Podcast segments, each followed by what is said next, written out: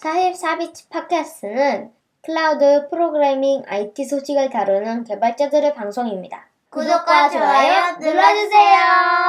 안녕하세요. 44bits 팟캐스트 129화 시작하겠, 시작하겠습니다. 오늘은 Docker Desktop 유료화에 대한 특집 방송으로 Docker에 대해서 쟁쟁한 분들을 모시고 이야기를 나눠보려고 합니다. 네, 서비큐라님 나오셨고 아웃사이더님 나오셨고 안녕하세요. 네, 낙교님이 옆에 마이크를 안 들겠다고 하셨는데 어, 그렇게 되나 두고 봅시다. 네, 도커 얘기를 하는데 네, 네. 서비큐라님이 준비를 되게 많이 해주셨어요. 그래서 좀 이야기해 주시면서 네. 이게 어떤 의미인지 그리고 우리가 어떻게 대처할 수 있는지까지 좀 같이 논의를 해보면 좋을 것 같습니다. 그 지난주에 44비치에서 이미 한번 다뤘던 주제기는 한데 마이크를 네. 약간 정면으로 이렇게 할까요? 네네. 네. 입앞 네, 그렇게 있어야 잘 음. 들리더라고요. 네. 다뤘던 주제기는 한데 어, 조금 더 자세하게 알아보면 좋지 않을까? 네, 라는 생각이 들어가지고 음. 하는 김에 좀 찾아봤더니 제가 또 몰랐던 내용들도 되게 많고 도커가 그동안 아 많이 힘들었구나 라는 음. 생각을 많이 하게 되는 네 그런 계기가 됐습니다. 그래서 하나씩 좀 요거 요번에는 슬라이드로 정리를 해서 네. 보면서 한번 진행을 한번 해볼게요. 슬라이드까지 만드셨네요. 네 일단은 44bits 44bits 제가 한번 검색을 해봤더니 네. 연관 검색어 첫 번째가 Docker예요 Docker. 와. 네 그만큼 저희 사입사비츠가 뭐 인프라 방송도 아니고 저희 범용적인 방송이지만 네. 도커가 그만큼 굉장히 어, 애정하고 있다라는 음. 걸 알 수가 있고 또 제 아이디 subicura라 검색을 해도 이제 도커가 상위에 노출이 됩니다. 아. 또 지금 저를 또 있게 해준 것 중에 또 큰 역할을 한 게 또 Docker기도 하고 네네. 그만큼 참 Docker에 대해서 애정이 지금 많은 상태고 그리고 뭐 아시는 분은 아시겠지만 그 대권님이 그 DEVIEW 2014년도에 요 Docker로 보는 클라우드 서버 운영의 미래라는 걸로 그 물론 그 대권 나교님 이전에 이 도커에 대해서 발표를 해주신 분도 있지만 굉장히 큰 데서 발표를 한 건 이게 아마 최초가 아닐까? 제 네. 생각에는. 네 그런 그쵸. 생각이 들고. 그저 때는 네이버 데뷔가 엄청 큰 행사였으니까. 맞아요. 그때는 거의 제일 큰 행사가 네이버 데뷔 아니었나? 그 중에서도 제일 큰 방에서 발표했었어요. 어 맞아요. 어. 기억나요. 음. 그래서 이제 궁금한 게 2014년에 클라우드 서버 운영의 미래라고 하셨거든요. 네. 근데 지금 2021년이라서 아... 한 7년 지나면은 이제 그때 미래가 지금의 현재가 아닐까? 라는 생각이 드는데 현재 현재 진짜 많이 쓰고 있는 것 같아요. 어 그때 그 예언이 맞았어. 음. 그때만 해도 Docker 잘 아시는 분도 없고 그랬는데 저때 기억이 나는데 회사에서 Docker를 써보자 그래서 막 써보고 있었거든요. 0.6 버전. 어 맞아요. 뭐 이 정도 시기였어요. 그리고 뭐 무슨 드라이버 되게 불안정하고 네 드라이버 불안정하고 EXEC 없어가지고 Docker 이미지 만들 때 맨날 아, SSH 시, 뭐야 설치하고 막 그랬었거든요. 저는 저때 회사에서 주는 Linux OS가 CentOS 옛날 버전밖에 없으니까 음, 맞아요 옛날 거, 버전은 또 거기에 Docker 깔려면 엄청난 노력을 아, 해야 돼서 진짜 그런 기억도 나네요. 음. 그리고 이 시점에 저희가 이제 모임을 되게 활발하게 했었는데 첫 번째 Docker Korea 온라인 meetup도 이 시기에 했었고 2014년이니까 진짜 오래되긴 했었죠. 그러네요. 이때 제가 그 유튜브 보면서 깜짝 놀란 게 여기 CP님 그 풋풋한 모습 보이십니까? 아마 이때 사진도 그, 그 시절보다 더 이전 사진으로 음. 쓰셨던 것 같은데 아 정말 이렇게 놀라웠고 여기 나교님 그리고 저랑 네 음. 재윤님이랑 뭐 다른 분들도 재홍님 네 한, 한님까지 네. 다 해가지고 그때 이때는 너무 도커가 뭔지도 모르고 뭔가 좋은 것 같기는 한데 그래서 이렇게 으쌰으쌰 해가지고 음. 참 열심히 공부했던 것 같아요. 이때가 제일 어떤 스터디에서도 되게 재밌었던 것 같고 음. 기술도 되게 의미도 있고 또 빠르게 성장하는데 우리도 같이 성장하는 느낌도 들고 음. 그래서 되게 좋았던 것 같고 또 이 Docker 이 meetup 하면서 Docker랑 저희가 또 인연이 생겨가지고 이제 캘리포니아 샌프란시스코 갈 일이 생겼는데 그때 Docker사에 얘기를 해서 좀 방문을 하고 싶다. 아. 그래서 방문도 그때 했었고 그때 보면은 뭐 이런 뭐 풍선 같은 것도 있고 요게 저희가 엄청 많이 받았던 거예요. 기억나시나요? 그 캔버스 해가지고 저희가 이제 meetup할 때 좀 후원 좀 해달라고 해서 옷이랑 아. 스티커 같은 거 많이 받았었는데 항상 저런 박스로 왔었어요. 음. 뭔가 지저분해. 겉에가 뭔가 어디서 많이 배송 때문에 지저분한. 아. 저때 Docker 규모가 얼마나 되는 것 같았어요? 그때가 그렇게 안 컸어요. 그러니까 음. 그때 이사 갈 준비를 하고 있다라고 했었는데 그때만 해도 사람 되게 적었었고 그때 저희가 가니까 그 제로미라고 되게 음. 그때 당시에 메인으로 일하시던 개발자분이 음. 직접 오셔가지고 저희랑 어. 뭐 대화해주시고 저희는 그때 되게 초보자였는데 네. 그래도 뭐 질문도 하고 답변도 들을 수 있는 어. 네, 이거 좋은- 다음에 다음에도 한두해 연속인가 계속 갔었는데 갈 네. 때마다 계속 사무실이 바뀌었었어요. 회사가 아. 계속 커지면서. 음. 저 때는 되게 쬐끔했을걸요? 이제 막 이사 갈 거라고 그랬던 것 음. 같아요. 맞아 엄청 네. 작은 규모였던 것 네. 같아요. 이때가 엄청 작은 때였고 네, 그 다음부터 엄청나게 폭풍 성장을 음. 하긴 했었죠. 어, 근데 이제 Docker가 정말 충격적인 소식을 발표를 했죠. 도커가 어, 업데이트하고 확장했다. subscription을. 대체 subscription 뭘 확장했냐라고 해서 제가 좀 자세히 찾아보니까 Docker Desktop이 이제 유료화를 이제 발표를 했고요. 근데 유료화 발표를 아, 저희 구, 구독해 주세요 이러면 설득력이 없잖아요. 네. 그래서 블로그를 보니까 나름 이렇게 기승전결을 이렇게 해주시긴 했더라고요. 음. 그래서 처음 하는 말이 현재 수백만의 개발자가 Docker를 사용하고 있고 어, 이제 professional developer의 55%가 매일 Docker를 사용한다라고 얘기를 했고 그래서 예상으로는 2030년에 4,500만이 사용할 것으로 보인다라고 해서 지속 가능한 확장을 하려면 하면서 괄호 열고 또 얘기해 주신 게 개발자들이 사랑하는 무료 Docker 경험을 위해서 어 구독을 해 주십시오라고 음. 이제 발표를 한것 같아요. 근데 요거 이제 문제가 좀 있죠. 왜냐면은 지금까지 보지 못했던 어떤 구독 모델이라고 해야 되나?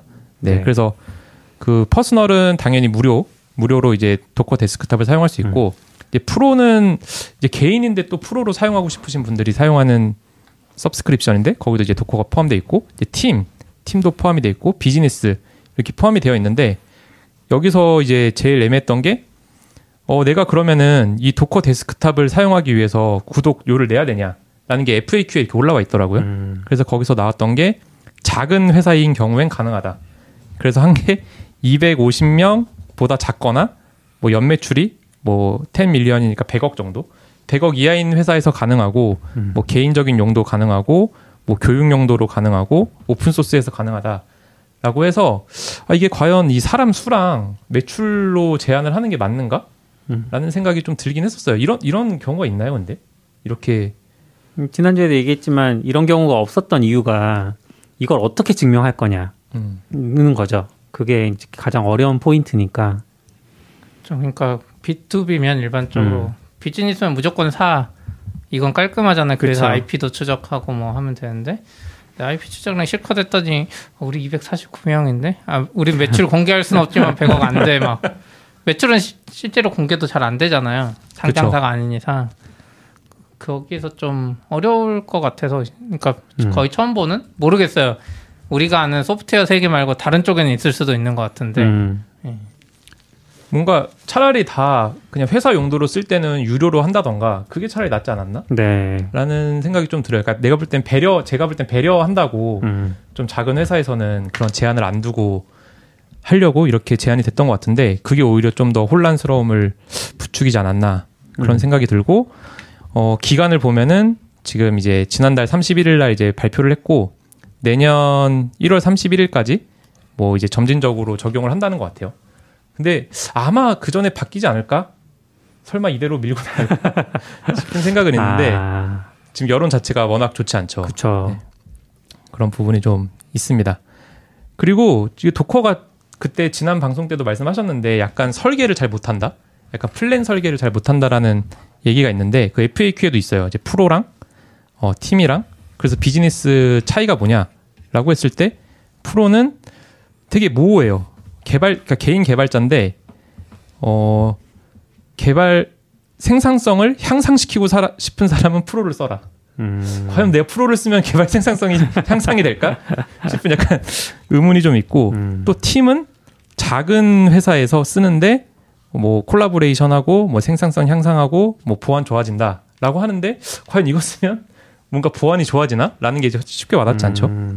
그리고 또 이제 비즈니스는 이제 중간 규모나 큰 규모에서 하는 거고 큰 차이는 없어요 보면은 이것도 뭐 중앙 관리해주고 그리고 security 앞에 advanced가 이렇게 붙어요. 그러니까 좀 더 향상된 보안을 제공한다라고 하는데 저는 이제 어떤 느낌이었냐면은 어 그러면은 돈을 안 내면 보안이 안 좋다는 건가? 그러니까 음. 오히려 좀 약간 부정적으로 들리는.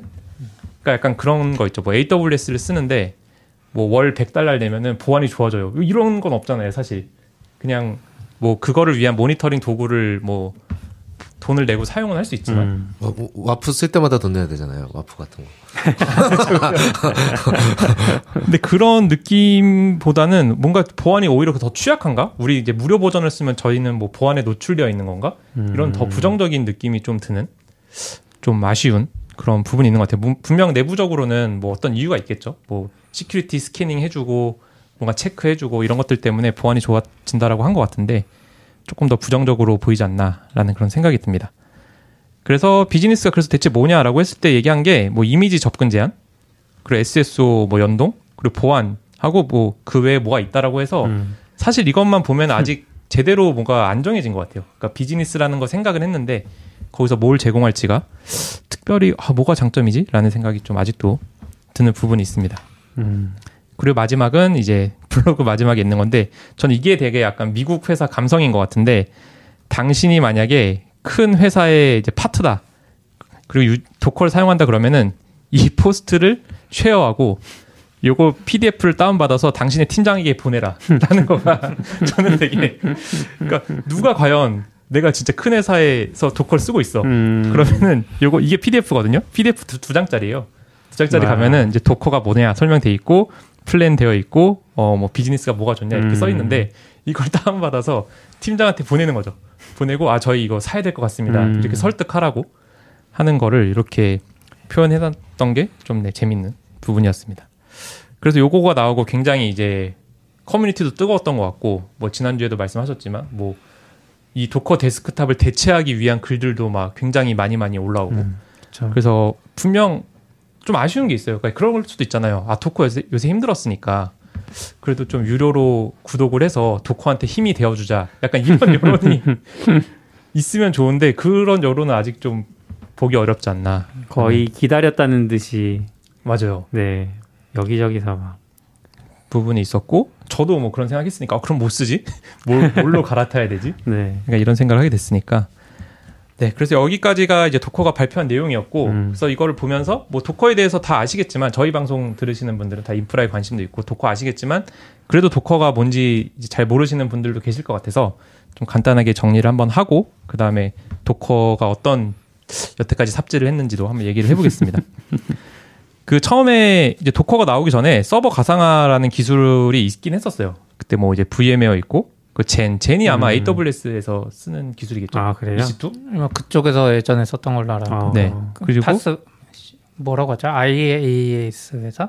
IaaS? 이아스요? 아 이아스 할 때 저걸 많이 썼던 거 아닌가요? 음. 리눅스에서 뭔가 이런 걸 썼었고 뭐 KVM 저는 KVM 한번 시도해 봤다가 너무 어렵더라고요. 음. 그러니까 뭐 설치부터 굉장히 복잡하고 그리고 요 밑에 거는 사실 도커가 나오기 전에 있는지도 몰랐어요. 그러니까 요거는 Xen하고 KVM은 아 그냥 리눅스를 쓰는데 가상화를 쓰려면 이런 기술이 있구나라는 건 알았는데 음. 이제 Docker 나오고 Docker 공부하면서 본 게 아 Solaris도 뭐 Zone이라는 게 있고 FreeBSD도 Jail이라는 게 있고 음. 리눅스도 뭐 LXC라는 게 있어서 뭔가 컨테이너 기술이 있다 정도까지만 했었고 이걸 사실 알아도 쓸 수가 없죠. 왜냐면 너무 어렵고 거의 뭐 구글이나 구글이나 뭐 AWS 정도 되지 않으면은 아 거의 쓰기 어려운 그런 기술이었던 것 같아요. 그 사시다비치에 연재글 쓰신 게 있잖아요. 뭐 한땀 한땀. namespace에 한 땀 한 땀 해서 Docker를 구현하는 거. 맞아요. namespace 격리하고 뭐 chroot. chroot 하고 이런 식으로 이걸 누가 해 생각이 들죠. 하다 보면. 하나 하나도 힘든데. 네. 네. 그래서 그런 생각이 들 때 진짜 Docker가 엄청난 일을 했죠. 요 컨테이너 기반의 오픈 소스 가상화 플랫폼. 이거 약간 헷갈릴 수 있어서 그러니까 Docker가 이제 제품 이름이기도 하지만 이게 결국 회사 이름이잖아요. 네, 음. 회사 이름이랑 지금 같은 상황이라서 조금 더 자세하게 표현하면 Docker 엔진을 만든 거죠. 그래서 Docker 엔진을 만들어서 정말 요 가상화 시대에 엄청난 그 폭풍을 가지고 왔죠. 엄청나게 인기가 많아졌고 그리고 또 Docker에서 만든 게 Docker Hub. 아, 이것도 머리가 진짜 좋았던 것 같아요. 음. 그러니까 뭐 버철 박스나 이런 것도 이미지를 쉽게 다운로드 받기가 되게 어렵잖아요. 공유하기도 어렵고. 근데 이 가상화에서 용량이 보통 한 1기가 정도 되겠죠? 네. 1기가 이상 되는 애들의 이미지를 요 Hub에다가 어, 자, 넣을 수 있고 push할 수 있고 이걸 또 받아서 pull할 수 있는 요거를 했다라는 게 또 Docker의 성공 요소 중 하나였던 것 같고 그리고 또 만든 게 이제 Docker Desktop 이제 Docker Desktop은 그 전에는 이제 뭐 아마 VirtualBox 뭐 이런 걸로 만들었던 게 Docker Machine이 있었죠, 그렇죠? 네. 네, Docker Machine이라는 게 있었는데 이것보다 훨씬 사용하기 쉽게 Docker Desktop이라는 걸 또 만들어서 어, 지금 논란에 음. 지금 있고 또 만든 게 Docker Swarm. 아, 전 Docker Swarm이 좀 많이 아쉬운 것 같아요. 음. 그러니까 이게 기술적으로 되게 좋거든요. 그리고 속도도 되게 빠르고 확장성도 좋은 걸로 알고 있어요. 그리고 제가 한, 한 1년 전에 그 전 CTO 분이신 Solomon Hykes가 팟캐스트 한 걸 들었는데 아직도 그 말씀을 하시더라고요. 그러니까 Docker Swarm 진짜 좋은 기술이고 음. 속도도 어디 가서 뒤지지 않고 확장성도 좋은데 약간 좀 이제 마케팅이나 이런 협력에 조금 Kubernetes에 밀린 것 같다. 음. 는 식으로 말씀을 하시더라고요. 근데 아, Docker Swarm을 내놓긴 했지만 이거 뭐 아시겠지만 거의 뭐 Kubernetes에 거의 밀린 현재 상황이고 그리고 요런 이제 Hub Hub의 이제 private private 저장소랑 그리고 저, 저 방금 전에 얘기했던 Swarm 요런 거를 좀 쓰기 쉽게 하기 위해서 만든 게 이제 Docker Enterprise라는 것도 내놨어요. 요거는 딱 들어도 아 이제 도커가 이제 오픈 소스 회사인데 요걸로 돈을 벌겠구나라는 걸 알 수 있는 그런 부분이었는데 제가 볼 때 여기서 또 Docker가 좀 실수한 것 같은 거는 Docker의 특징인데 Docker는 뭔가 클라우드를 차라리 만들었으면 뭐 예를 들어 Next.js 뭐 Vercel처럼 만들었으면은 그래도 좀 편하게 쓰는 사람이 있었을 것 같은데 이거를 설치형으로 하는 거예요. 그러니까 AWS에도 설치할 수 있고 뭐 Google Cloud에도 설치할 수 있고 Azure에도 설치할 수 있고 그러니까 이거를 뭔가 독립적으로 제공하는 게 아니라 설치하는 팩을 제공을 하는 음. 그래서 AWS 위에다가 뭔가 설치를 하면 거기 Docker Enterprise가 설치가 되고 그게 Docker Desktop이랑 막 연동이 막 잘 돼서 뭐 클릭 한 번으로 배포도 되고 막 이런 건데 사실 그게 되게 어려, 어려운 것 같거든요. 그러니까 AWS 자체도 알아야 되고 음. 그 위에 올라갔을 때 무슨 문제가 있는지도 다 이해를 해야지만 이걸 굴릴 수가 있는 네, 그런 부분이 있어서 아, 이것도 뭐 얼마나 많이 퍼졌는지 모르겠지만 그렇게 인기는 많지 않았던 것 같습니다. Docker Compose는 언급도 안 해주나요? 그거는 뭐 그냥 클라이언트 좋은 클라이언트가 있다. 네. Docker Compose도 네 있죠. 어 그래서 과연 그러면은 이런 것들 을 얼마나 많이 쓸까라고 해서 좀 찾아보니까 작년도쯤에 Docker에서 발표한 게 있더라고요. 그러니까 total 전체 Docker Hub에서 받은 게 와 1,300억 pull을 음. 받았다라고 하고 이거는 지난달이거든요. 한 달? 한 달. 한 달 동안 받은 게 80억 pull. 이고 지금 Docker 레, repository에 있는 게 600만 개. 그리고 유저 수 500만. 그리고 Docker Desktop install이 240만 해서 사실 뭐 사용이나 이런 발전으로 보면 진짜 엄청나죠. 근데 이거 80억 pull이면 한 비용 어느 정도 나갈 것 같으세요? 80억 pull을 한 달 동안 한다. 근데 그 용량이 상관이 있는 거잖아요. 트래픽 사실은. 그쵸, 그쵸. CDN 비용이면 아마 몇, 몇백억 나갔을 것 같은데. 그래서 제가 계산을 해봤어요. 어. 계산해봤는데 이제 80억이고 뭐 용량이 다 다르긴 하겠지만 1기가라고 하면은 일십 100, 천만 10, 100만, 천만 1억 한 80억 기가바이트 되겠죠. 네. 그리고 800만 테라바이트 되고 8천 페타바이트에 8 엑사바이트죠. 엑사바이트 처음 들어봤는데 어. 네, 8 엑사바이트 정도가 되고 뭐 CloudFront price에서 제일 높은 게 지금 5 페타바이트 초과하면 0.02 달러 음. 정도 나온다라고 했을 때 대략 한 1.6억에 나오고 한화로 치면 한 2천억. 어? 그럼 제가 대충 맞힌 것 같아요. 아 그래요? 음. 왜냐면 와. 저건 list price니까 그쵸 list price고 아마 그럼- 따로 계약을 네. 하고 훨씬 더 저렴하게 계약을 했겠지만 저 정도 용량이면 어마어마하게 할인해줄 것 같은데. 아, 한, 어? 한, 한 20억 될 것 같은데요? 이시- 예. 오, 그렇게나 20억. 많이 100억, 할인해줘요? 100, 100억 밑으로 내려올 것 같은데, 저 정도면. 그런가요? 솔직히 저 가격에 CDN 쓰는 사람 없잖아요. 그쵸, 그쵸. 이제 네. 뭐 CD는 뭐 아카마이나 이런 데도 막 깎아주고 하니까 그럴게요. 소수점 밑에 0이 하나밖에 없는데, 음, 네. 지금 그래도 그래도 0 하나만 더 붙으면 200억 되는 거잖아요. 20억이라는 건 사실 월 20억이면 쉽지 않은 지출이긴 하죠. 그쵸. 그래서 그, 래서 rate limit하고 아니에요? 정말 아, 힘들었겠구나. 음. 수익은 없고 매달 사용자 늘어나고 음. 돈은 또 계속 나가고 이렇게 힘들었겠구나라는 걸 좀 이해를 할 수가 있었습니다. 아까 많이 투자받은 게 별로 많이 같지가 않네요. 맞아요. 음. 아니요, 근데 미국이니까 월 20억은 제 생각엔 인건비보단 적었을 것 같다는 생각이 들어요. 음. 저 CDMB는 미국이잖아요. 또 음. 워낙 비싼 인재들이라 인건비랑 똔똔저 정도 CDN 비용이 막 회사를 막 휘청거리게 할 정도는 아니었을 것 같다는 생각은 좀 들긴 하네요. 근데 왜 이렇게 제안을 했을까? 그러니까 휘청거리보다 그, 거라도 줄여야. 맞아요. 그거라도 줄이는 거죠. 아 그것도 그리고 스토리지도 줄였잖아요. 뭐 6개월 이상 업데이트 안 한 이미지 다 지워버리겠다. 네, 맞아요. 맞아요. 그래서 지금 말씀드린 게 이 Docker 엔진, 그리고 이미지 저장소, orchestration, 음. 데스크탑, 클라우드. 그러면은 도커 도커가 이거 말고 없죠? 아까 Compose? 네, Compose까지. 네. 그게 이게 분명 이거 많이 쓰긴 하는데 그럼 이걸 가지고 돈을 벌어야 되거든요. Docker 입장에서는. 그러니까 뭐 엔진으로 돈을 벌던 Hub로 벌던 뭐 Swarm으로 벌던 뭐 데스크탑으로 벌건 클라우드로 벌어야 되는데 그래서 찾아보니까 다 하나씩 시도를 했더라고요.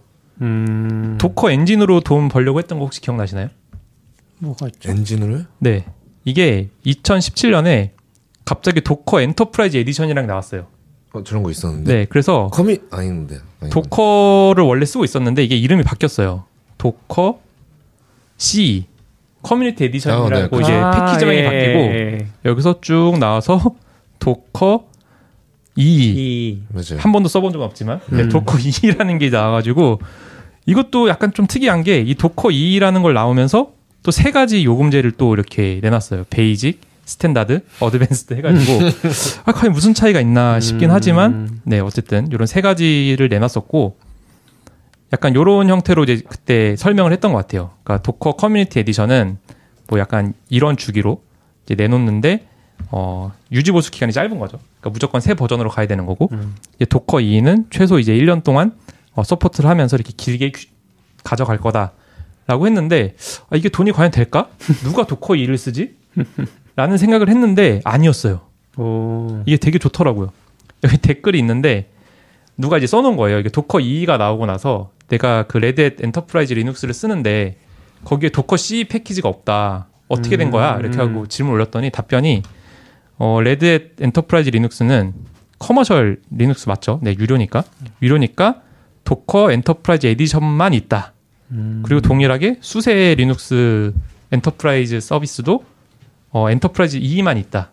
그리고 Docker CE를 쓰고 싶으면 Fedora나 CentOS를 써라. 라고 이제 댓글을 이렇게 복붙여서 다 달아놨더라고요. 이거 질문한 사람들이 되게 많았는데 이 내용이 다 똑같아요.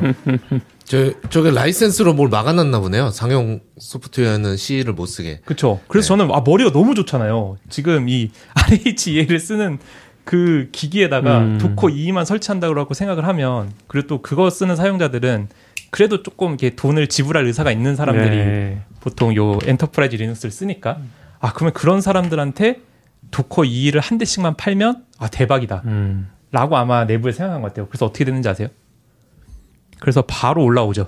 어떻게 하면 도커 C를 엔터프라이즈에 설치할 수 있나요?라고 해서 똑같이 써놨어요. 여기 설명을 보니까 지금 Docker를 설치 못한다 그런다. 그리고 17.03부터는 only 예, EE만 있고 음. CE는 없다라고 해서 누가 질문 올렸어요. 그랬더니 또 바로 답변 달려요. 이게 약간 좀 오픈 소스의 어쩔 수 없는 아. 부분인 것 같은데 뭐 Red Hat 계열이니까 다 yum 음. 패키지면이 써있겠어. 연 패키지에다가 요 repo를 추가를 해요. CentOS용 repo를 추가하고 음. 이렇게 한 다음에 설치하세요라고 해서 그냥 뭐 의미가 없어. 사람들이 그러니까 그런 게 있는 것 같아요. 그러니까 이 일을 하면 아 Enterprise Edition을 쓸까라는 생각이 들게 해야 되는데 음. 어 왜 이거 써야 되지? CE 설치 못하나? 약간 이런 음. 식으로 자꾸 가게 되는. 그래서 이게 이제 얼마나 많이 퍼졌는지 는 모르겠지만 아마 많은 곳에서 그래도 Docker Community Edition을 쓰지 않았을까라는 생각이 들고 아마 이때부터 비즈니스 모델을 좀 잘못 간 게 아닐까라는 음. 생각도 좀 들었습니다. 그리고 더 큰 문제는 요 도커가 이런 식으로 생겼잖아요. Docker daemon이라는 게 있고 사실 저희는 이제 클라이언트로 접속하고 얘가 뭔가 이제 또 Docker 컨테이너를 띄우는 식인데 이 방식이 또 비난을 엄청 많이 받았어요. 뭔가 daemon이 죽으면은 컨테이너가 모두 죽어버리고 음. 그리고 보안적으로도 무조건 root로 띄워야 되고 그런 부분이 되게 안 좋아서 이게 굉장히 많은 데서 비난을 이제 받았죠. 아 이거 뭔가 방식이 잘못됐다. 뭔가 이 daemon 방식이 별로다라는 생각을 얘기가 나오면서 아마 첫 시도였던 것 같은데 이제 CoreOS라고 요 Docker 나오면서 비슷한 시기에 음. 지금 이제 K8S의 etcd 만드는 회사죠. 네, etcd 만드는 이제 회사인데 요 CoreOS에서 rkt라고 그런 daemon이 없는 방식으로 뭔가 컨테이너를 실행할 수 있는 네, 그런 걸 이제 내놨고 요 코어 OS가 레드에서 이제 인수가 됐잖아요. 음. 인수가 되고 또 이제 Podman이라는 거에 아마 참여를 했을 거예요. 그래서 지금 이제 검색해 보시면 Docker의 대안으로 나오고 있는 이제 Podman 요것도 이제 daemon이 없는 방식이고 이런 식으로 이제 새로운 걸 자꾸 만들고 또 CRI-O CRI-O라고 이제 Kubernetes에서 주로 사용하는 이제 Docker 대신에 사용하는 엔진인데 그것도 뭐 Red Hat, 뭐 Intel, SUSE, 뭐 IBM 해가지고 온갖 회사들이 다 참여해서 마치 이 Docker 제품을 반대하는 느낌의 음. 이런 좀 안 좋은 네 더 분위기로 갔던 것 같습니다. 그래서 Docker 엔진 자체가 저희는 뭐 Docker 엔진 물- 물론 쓰긴 하지만 자꾸 이런 안 좋은 소식이 많이 들리는 음. 그런 게 좀 있었고 또 Docker Hub Docker Hub 이건 초창기 price 모델인데 지금은 이제 프로만 쓰셔도 그 private 저장소를 unlimit하게 할 수 있는데 초창기엔 이렇게 했었나 봐요. 그래서 한 대는 이제 무료인데 다섯 대는 7달러, 어. 열 대는 12달러. 그 100, 100개 만약에 private을 하고 싶으면은 월 100달러를 내야 되는 요 요금제로 했던 것 같아요. 처음에. 근데 처음 했을 때 당연히 반응이 안 좋았겠죠. 어. 그래서 이것도 아마 이제 Docker Hub로 이제 돈을 벌어야 되니까 그 시도를 했던 것 같고. 근데 이거가 망한 이유가 뭘까? 전 이것도 되게 아이러니한 게 이 Docker Hub 사실 되게 중요하잖아요. 네. 왜냐면은 저희가 만든 소스 코드를 public으로 올릴 수가 없으니까. 그래서 이걸 돈을 내고 쓰지 않을까라고 생각을 하는데 이 Docker에서 무료 Docker형 registry를 그냥 공개를 해요. 이게 아, 약간 이거를 음. 제가 볼 때 그 회사 회사에서는 라이센스를 좀 따로 가져가서 음. 그 일반인들은 공짜로 쓰고 회사에서는 뭔가 돈을 지불하는 라이센스였으면 어땠을까라는 음. 생각도 잠깐 들었는데 요 Docker registry라는 거를 Docker가 만들고 다운로드 수가 10억이에요, 10억. 그러니까 엄청나게 많이 다운받아서 쓴다라는 거고 이 Docker의 또 제가 볼 때 문제라고 생각되는 게 Docker가 너무 잘 만들었어. 그러니까 이 Docker registry 설치하는 게 어려우면 뭐 돈을 내고라도 아마 쓸 수 있을 것 같은데 요 명령어 한 줄이면은 Docker registry가 자. 그냥 뜨는 거죠. 저때 저희도 이제 그런 private 저장소를 Docker Hub에 올릴 수 없으니까 저희 자체적으로 저 registry 서버 올려서 올려서 관리하고 했는데 뭐 Docker의 편의성을 저 registry에도 그대로 다 구현을 해놨으니까 거의 뭐 어려움 없이 구축해서 계속 썼었죠. 어. 그래서 잠깐 그 생각했어요. 아 좀 개발자들 살짝 불편하게 만들어야 되나? 그래야 음. 그러니까 너무 편하니까 사실 이거는 거의 이거 한 줄이면은 그냥 그 Docker Hub 무료를 쓸 수 있게 돼 버리니까. 그쵸. 네. 그래서 이 이 이 비즈니스 모델을 스스로 이렇게 없앤 게 아닌가라는 생각도 좀 들고 팀킬 팀킬. 아 또 그리고 요새는 뭐 워낙 좋죠. Amazon ECR 아마 아마존 음. 쓰시는 분들은 거의 ECR 쓸 것 같고 네. 뭐 저는 Google이랑 Azure는 잘 안 쓰긴 하지만 Google도 네 이렇게 다 있고 음. Azure도 다 이렇게 있고 그리고 ECR이 단순 저장소만 있는 게 아니라 여기서 뭐 스캐닝 이런 기능 있지 않나요? 맞아요. 그 security 있어요. 스캔 해주는 아, 기능 아까 있고 그 프로페셔널 플랜에 있던 네 거. 프로페셔널이 있는 게 여기에 있고 또 여기 당연히 IAM으로 뭐 권한 관리 훨씬 잘 되고 그리고 AWS 내부에서는 그 inbound traffic 이런 거 다 free로 아마 될 거잖아요. 맞아요. 그러니까 아 뭔가 Docker Hub를 쓸 이유가 너무 없는 거예요. 그러니까 Docker 음. Hub에서 제공하는 되게 좋은 기능이라고 하는 것들이 이런 데서는 다 이제 무료로 제공을 하다 보니까 아, 그런 부분도 너무 Docker Hub를 힘들게 하는 게 아닌가. 그리고 나는- 저 꼭 Docker Hub 아니더라도 패키지 매니저들은 다 비슷한 저런 게 있잖아요 registry가.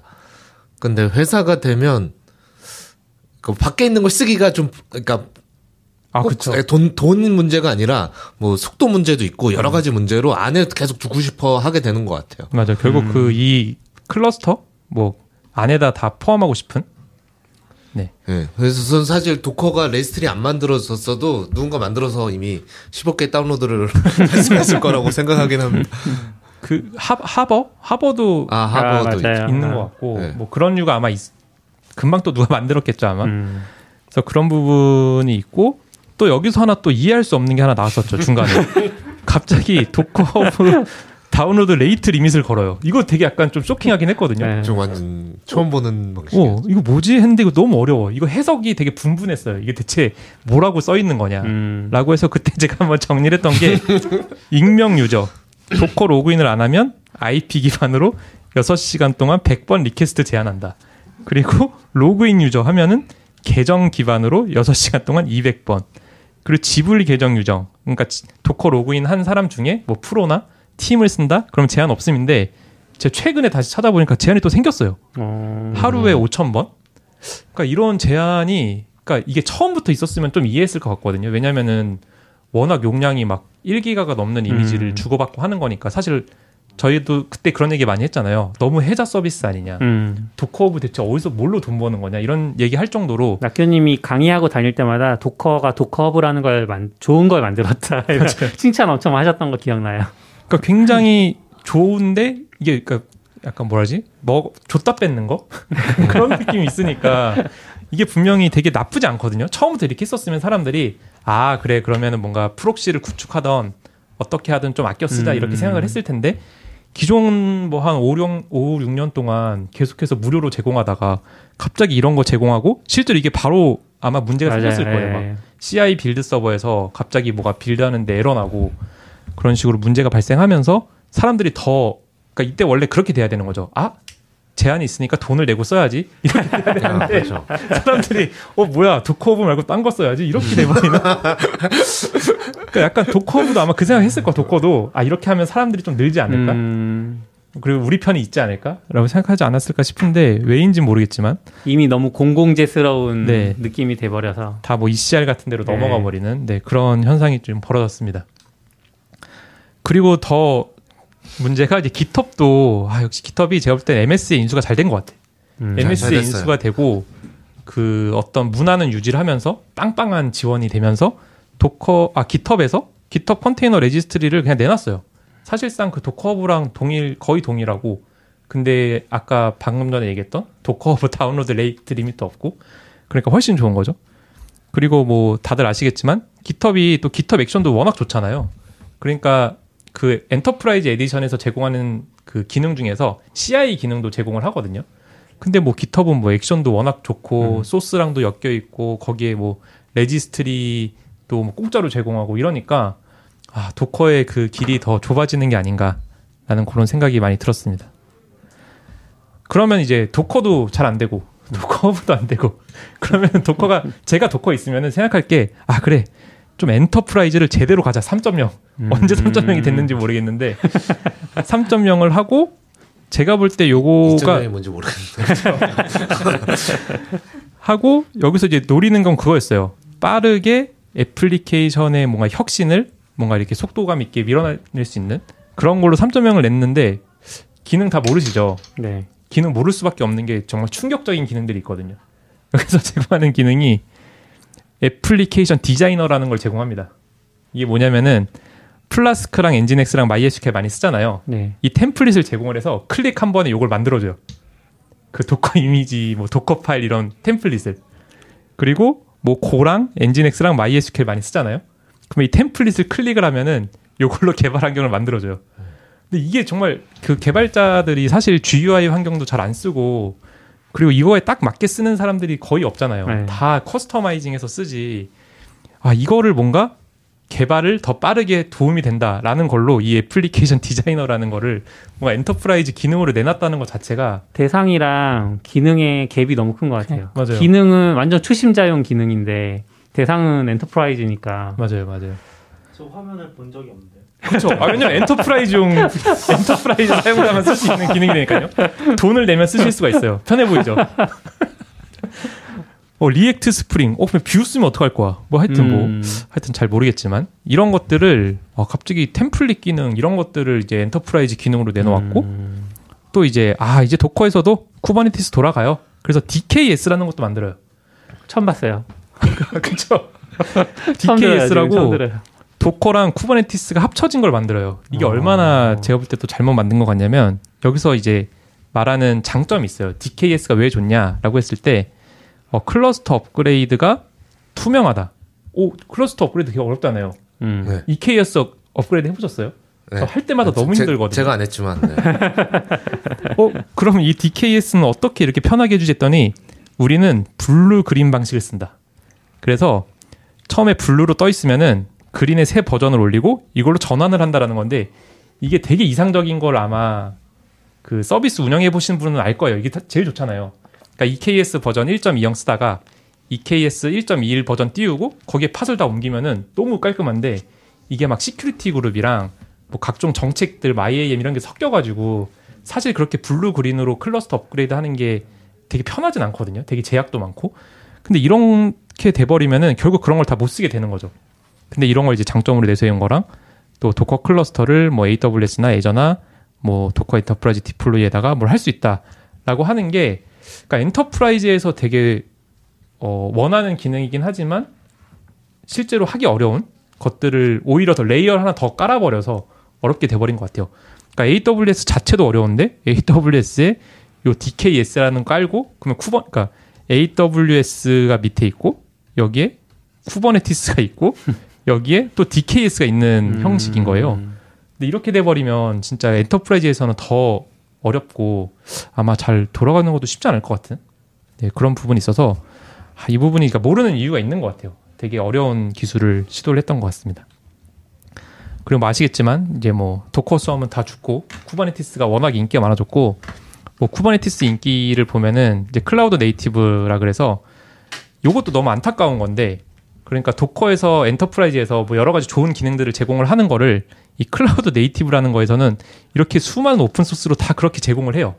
그러니까 Docker Enterprise에서 유료로 좋은 기능이 있다라고 하는 거를 cloud native에서는 오픈 소스로 이런 이런 기능이 있으니 조합해서 쓰세요라고 하니까 더 설 자리가 없어지는 하, 네 그런 이제 안타까운 문제가 있고 이쯤에 아까 여러 가지 했죠 이제 Docker Engine 했고 Docker Hub 했고 Docker Swarm까지 갔어요 그럼 이제 뭘 해야 될까 아마 Docker Docker 내부에서 아 그래 데스크탑 한번 유료화 해보자 라고 생각했던 게 아, 정말 저는 이런 정책이 나올 수가 있나?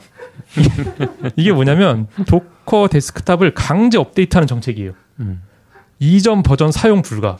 어, 이거 뭐지? 이게 뭐냐면은 Docker 새 버전 나오면 이렇게 뜨거든요. update ready to install에서 3.3.0부터 이게 떴어요. 음. 3.3.0부터 뜨는데 생뚱맞게 skip this version Pro라는 게 있어서 이 버튼이 안 눌려요.